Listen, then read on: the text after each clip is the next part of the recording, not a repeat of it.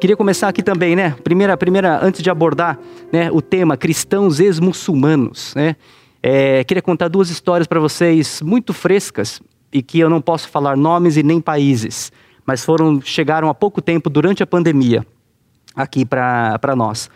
São duas histórias. A primeira delas é de uma moça de 17 anos. Em 2018, ela decidiu entregar a sua vida a Jesus Cristo. Ela mora em um país de maioria muçulmana na Ásia Central. Ela tem a idade de muitas das moças que temos aqui na nossa comunidade. Quando ela tomou essa decisão, ela começou a ir a uma igreja, uma pequena igreja que existe na cidade dela. E quando e ela mora com o irmão, e o irmão, ele não é cristão. Quando ele soube que ela estava frequentando uma igreja, ele começou a agredi-la. Uh, ela ficou com uma marca no seu rosto e ela saiu de casa. Ela mudou para outra cidade. Nessa outra cidade, ela encontrou um emprego. Começou a trabalhar numa cafeteria, alugou um apartamento e estava tocando a sua vida e indo à igreja daquela cidade, a igreja cristã. Logo o que aconteceu é que os donos do café também descobriram que ela ia a uma igreja cristã. E ela começou a sofrer retaliações no seu trabalho. Até, até que então chegou a pandemia, o Covid-19. E a cafeteria fechou. E recentemente, há poucas semanas, ela teve que voltar para a casa do seu irmão. E o único pedido de oração que ela fez, através de formas que a gente tem, que não são e-mail, tem outras formas que essas pedidos de oração chegam até nós, foi que o Senhor mudasse o coração do irmão. Não para que não batesse nela, mas para que ele encontrasse também o amor que ela encontrou em Jesus Cristo. A segunda história, também durante a pandemia, foi que em um país onde os cristãos são minoria, quando começou, começaram as pessoas chegarem nos hospitais contaminadas pelo Covid-19, ah, os, as pessoas que trabalham, os profissionais de saúde, vendo aquela situação, ficaram com muito medo de serem contaminados também. E qual foi a decisão que eles tomaram? A decisão que eles tomaram foi: vamos colocar os cristãos para cuidar dessas pessoas.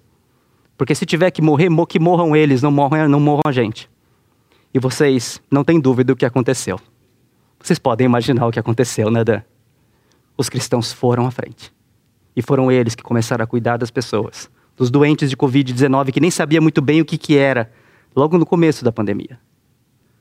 E o que aconteceu também é muito previsível para nós, que somos discípulos e discípulos de Jesus Cristo, não? O que acabou acontecendo?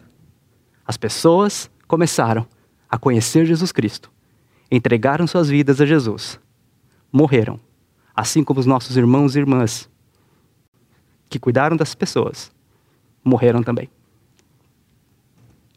Um dia, nós vamos encontrar com eles. Se quer saber os nomes. E é por eles que eu, você, é por, claro que é por causa de Jesus, mas são essas histórias. São essas histórias que nos levam a uma pergunta: o que nós podemos aprender com esses irmãos? O que, que Deus, ou melhor, deixe Deus curar a sua vida através das histórias desses irmãos e dessas irmãs que partiram, levando com eles, mas não partiram só. Partiram levando dezenas de pessoas ao Senhor Jesus Cristo. O tema desse ano da Igreja Perseguida, é, do Dia da Igreja Perseguida, é cristãos ex-muçulmanos. E é importante dizer uma coisa aqui para vocês: muçulmanos não são nossos inimigos. Nós mostramos o amor de Jesus por eles através das nossas atitudes nenhum lugar onde houve violência de qualquer tipo prosperou. Isso não é possível. E nós cristãos, nós nunca apoiamos a violência de nenhum tipo. Nem violência em nome de Jesus nós aprovamos. Nem isso nós podemos apoiar porque não foi o exemplo de Jesus Cristo. Eu tenho amigos muçulmanos. Tenho amigos muçulmanos no mundo de negócio, tenho clientes que são muçulmanos. Tenho amigos muçulmanos fora do Brasil.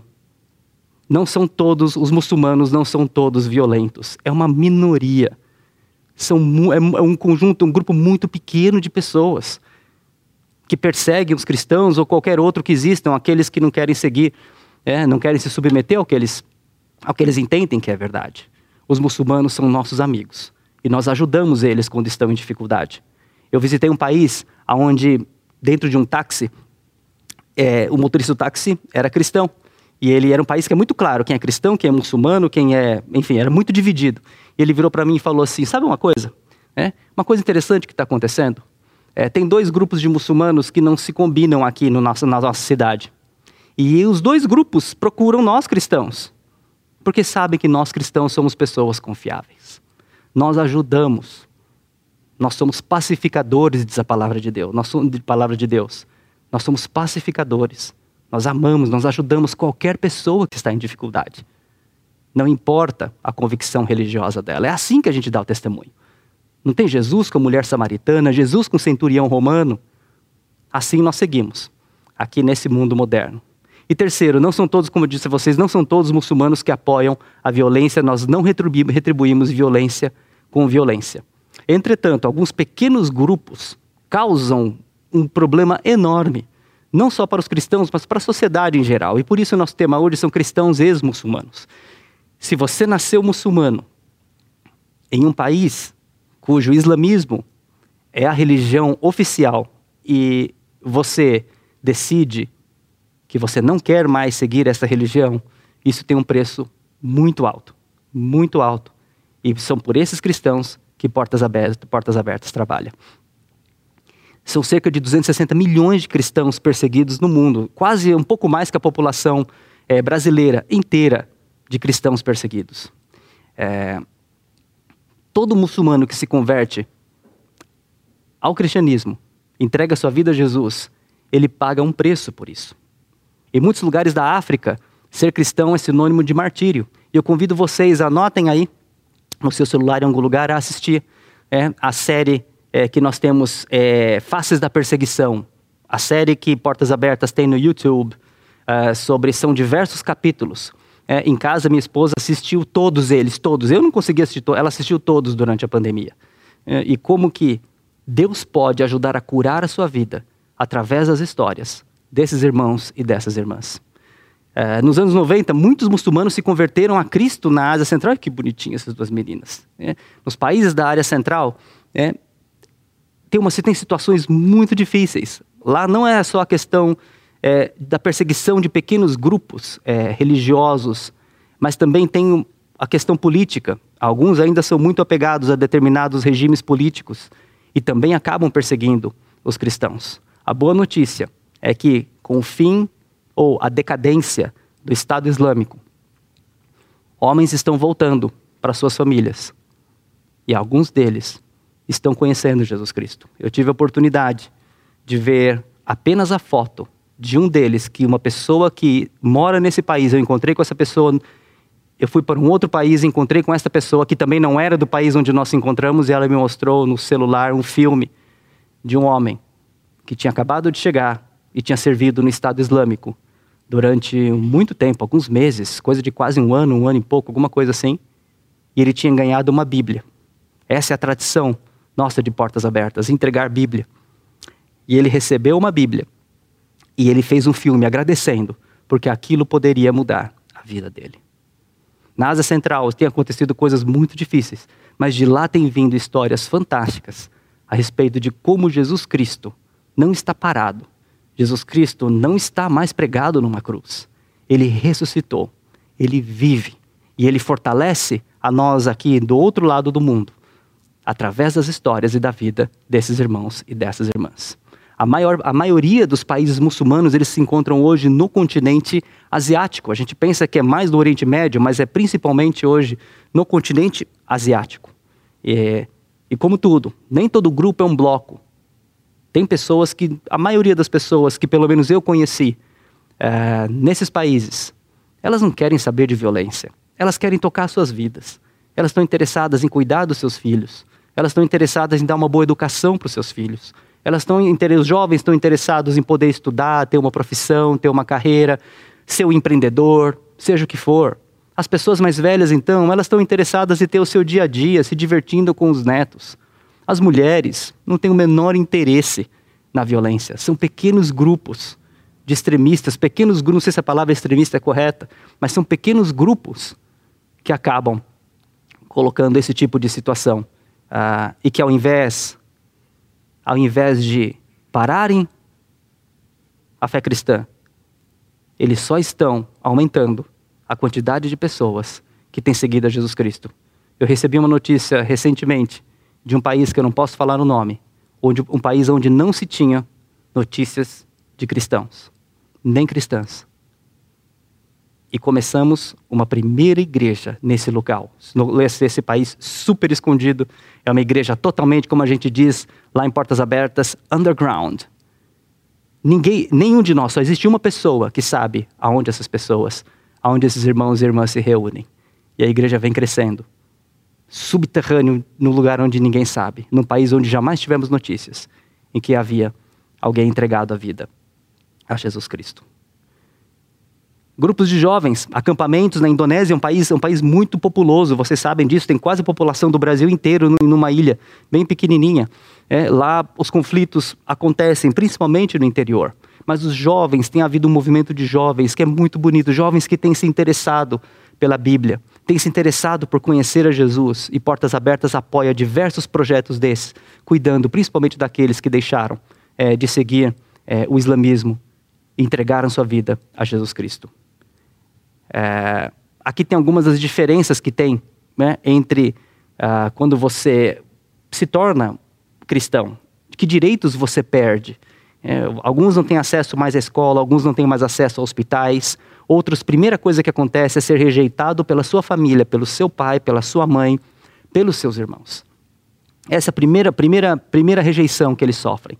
E isso vai prosseguindo é, ao longo da vida. O que nós de Portas Abertas fazemos? Nós damos apoio a essas pessoas. Nós ajudamos essas pessoas a gerar rendas. Temos projetos pequenos como criação de cabritos em países do chifre da África, Etiópia, Somália, como projetos um pouco mais robustos, pequenos restaurantes, onde esses cristãos e cristãs podem empreender e ter algum tipo de renda. E depois que eles se estabilizam financeiramente, eles começam a transformar esses estabelecimentos em pequenas igrejas.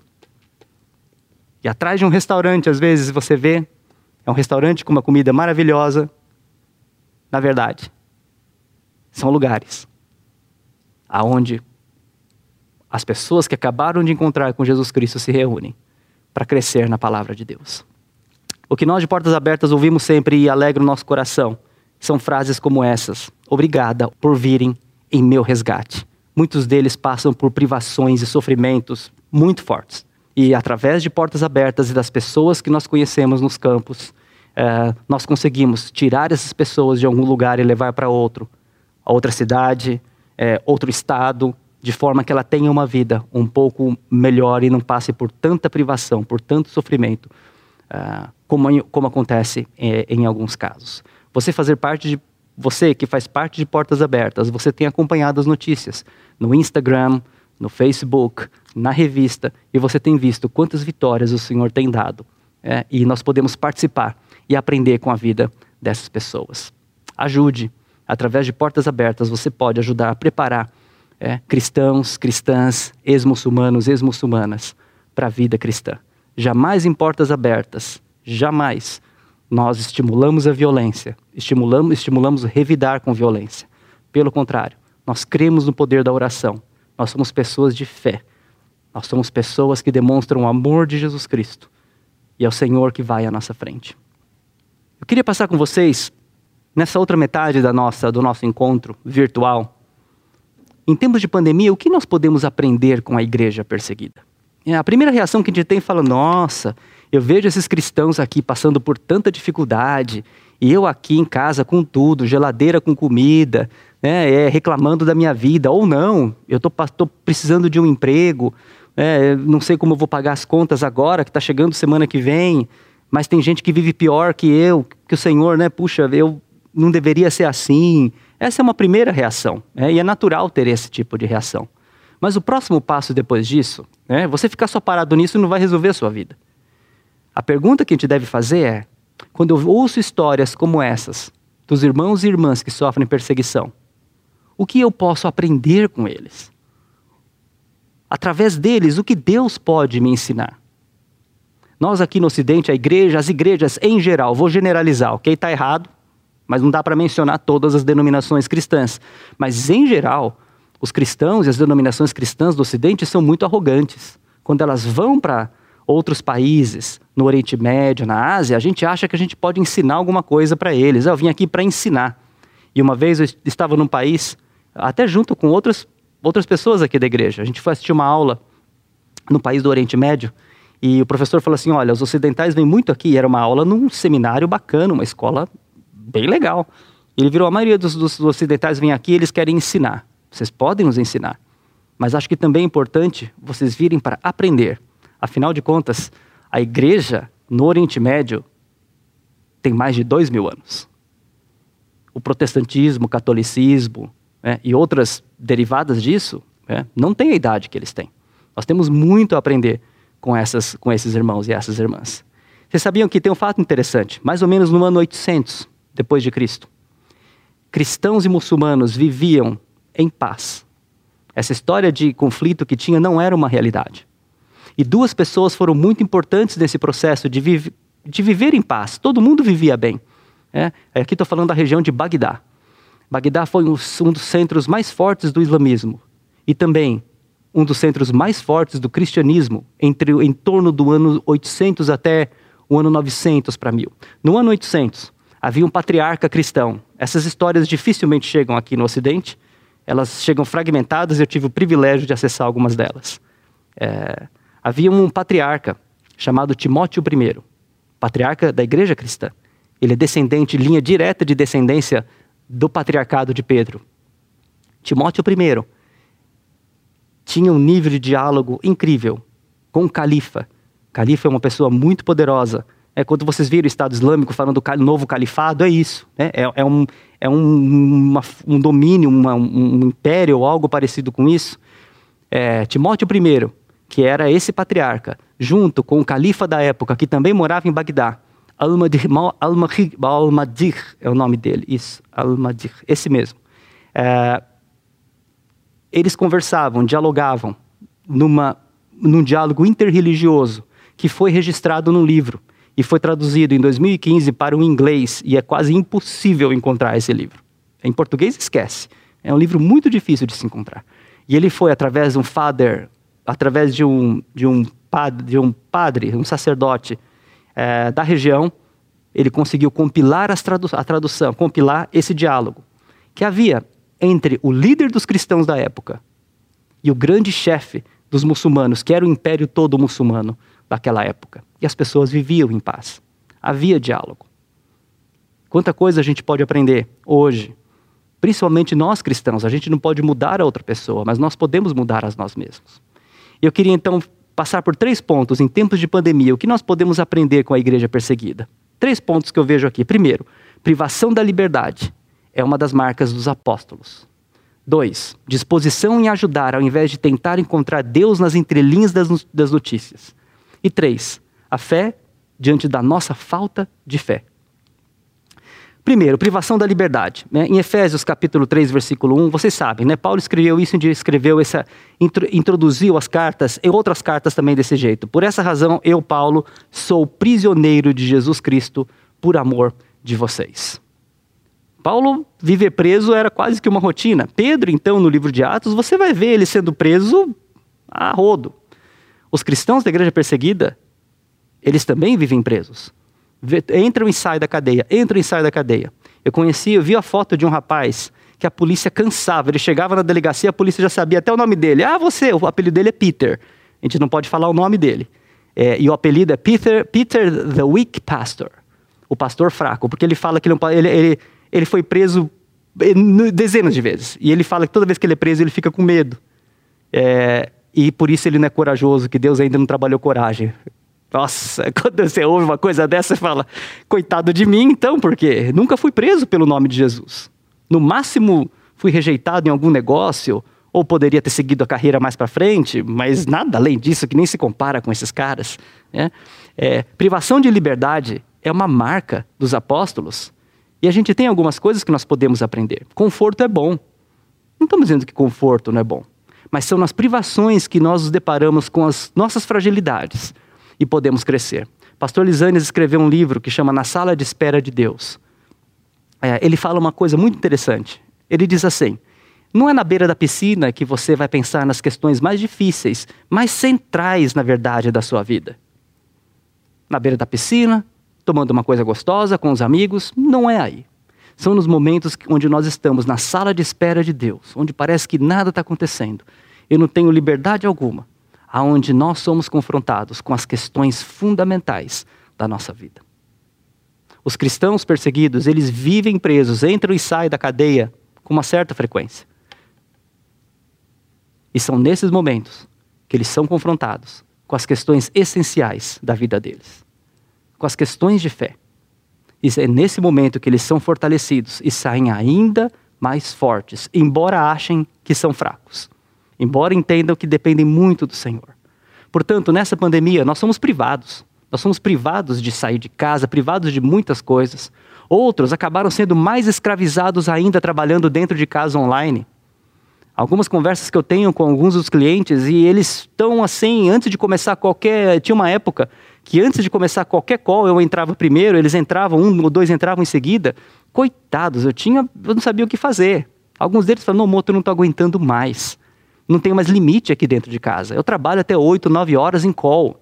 Tudo bem, até 8, 9 horas, altos executivos trabalham até que hora que for, mas estão em casa respondendo e-mail, fazendo alguma coisa. Lá não, é call, conference call o tempo todo online saíram de um tipo de escravidão para caírem em outra, que não resolveu muito.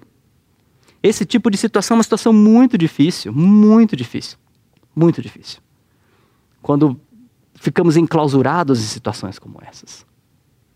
Nesses tempos, o que eu poderia dizer para vocês, se possível, se vocês conseguirem, tentem, tentem, no, tentem no meio desses dias, ou no fim de semana, ter dias de solitude. Eu acho incrível como aqui no Brasil as pessoas ficam com tanta gente o dia todo. Tem gente no fim de semana que passa de sexta-noite a domingo à noite com um monte de gente por perto.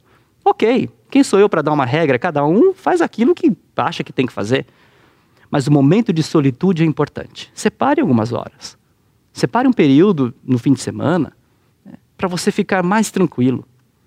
Você tentar, dentro dessa privação que a gente vive da pandemia, você deixar essas questões difíceis confrontarem você mesmo.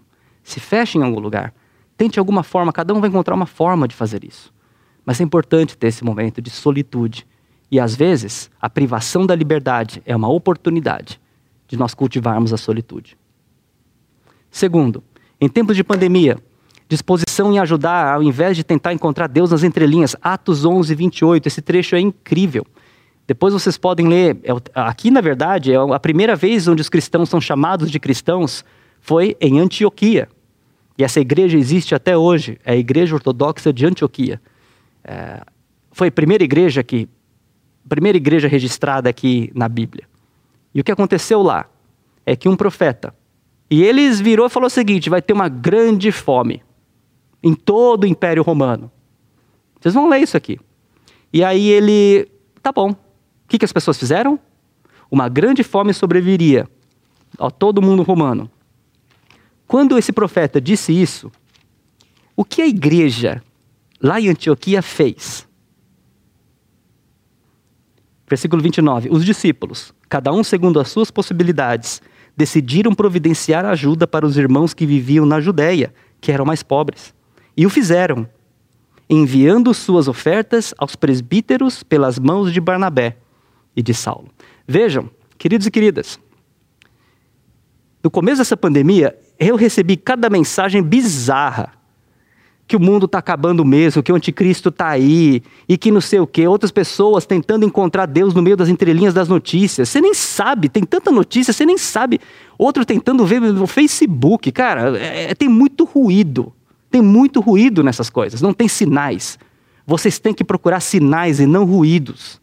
E o que acontece? A gente tenta, vê aquele povo tentando encontrar Deus nas entrelinhas. Talvez o mundo esteja acabando. Ué, qual a novidade? A gente sabe que vai acontecer alguma coisa um dia, não é? Então, não vi nada de novidade nisso. Né? Tentar ficar encontrando o que Deus quer me dizer. Queridos, vamos pegar o exemplo da igreja de Antioquia. Quando eles souberam que uma grande fome sobreviria a todo mundo romano, o que eles fizeram? Ficaram perguntando para Deus: Deus, mas a fome vai ser leve ou vai ser forte? Eu tenho que ir para a direita ou tenho que ir para a esquerda? Não. O que eles fizeram foi: tá bom, o profeta está dizendo que vai ter uma grande fome. O que aconteceu no reinado aqui de Cláudio? Eles fizeram o quê? Então tá bom, vai vir uma grande fome, nós vamos ajudar quem vai precisar. Não ficaram perguntando se essa fome vem de Deus, essa fome não vem de Deus. Não ficaram perguntando se isso é de Deus ou do diabo. Gente, Vamos ser pragmáticos, e pragmático significa ajudar o próximo diante em situações como essa. Então, quando a gente, sim, em situações como essa da pandemia, nós podemos aprender com a igreja perseguida. Os irmãos que sofrem perseguição são extremamente diretos. Eles sabem exatamente por que estão perseguidos e quando saem, eles ajudam o máximo de irmãos que eles podem ajudar. E eu vi algumas situações que, algumas delas que eu não vou poder contar para vocês, de que eu fiquei envergonhado, de como essas pessoas ajudam umas às outras em situações onde elas estão todas sofrendo privações. Ajudar e acolher os mais, mais fracos e mais pobres é a primeira reação que nós tomamos. Ao invés de ficar tentando racionalizar, tentando encontrar alguma coisa, se é de Deus ou se não é, é, a primeira coisa que a igreja fez foi isso: vamos ajudar as pessoas. Nós podemos aprender com isso. E terceiro, e é o que está aqui na Bíblia, na primeira igreja da história cristã. E terceiro, a fé diante da nossa falta de fé. Marcos capítulo 9, versículo 24. Queridos, que eu vou falar para vocês não é teologia, não é estudo acadêmico, não é nada. Eu vou falar o que eu acho, tá ok? O que eu acho. Esta é a frase mais humana, mais realista, mais adequada para o momento que a gente vive de toda a Bíblia, de toda ela, de toda. Qual é a história que está aqui em Marcos 9, 24? É a história de um pai que tinha um filho que sofria. E esse filho já não parecia que era um rapaz, não era mais uma criança. Portanto, ele sofria desse problema que ele tinha de ficava endemoniado. Era um negócio que devia ser horroroso. Devia ser muito feio olhar tudo aquilo. E não havia nada que conseguia arrumar aquilo. Era uma confusão. Nada. Durante anos, talvez, durante décadas. E ao longo dos anos, pais que têm filhos com problemas têm períodos muito difíceis onde você fica desacreditado, você não sabe se vai, acredita mais que é possível uma solução para aquilo. E aí então ele ouve falar de Jesus. E ele vai até Jesus. E Jesus vira, ele vira para Jesus e fala: "Olha, eu ouvi falar de você e o meu filho passa por tudo isso, né? Será que você pode curá-lo?" E Jesus meio que, né? Jesus não abaixa a barra não. Ele virou para: "Ah, querida, né, vem aqui, no final tudo dá certo", né? Tem isso não. Jesus virou para ele e falou: "Olha, né, se eu posso? Claro que eu posso, meio que dizendo isso. Né? Tudo é possível para aquele que crê. Se você crer, vai acontecer. E qual é a resposta deste pai? Lembre do contexto. O contexto dele, anos, tal, talvez décadas, vivendo com uma situação com seu filho que não era resolvida. Quando Jesus disse isso para ele, o que, que ele diz? Eu creio. Ajuda-me a vencer a minha incredulidade. Que paradoxo, não?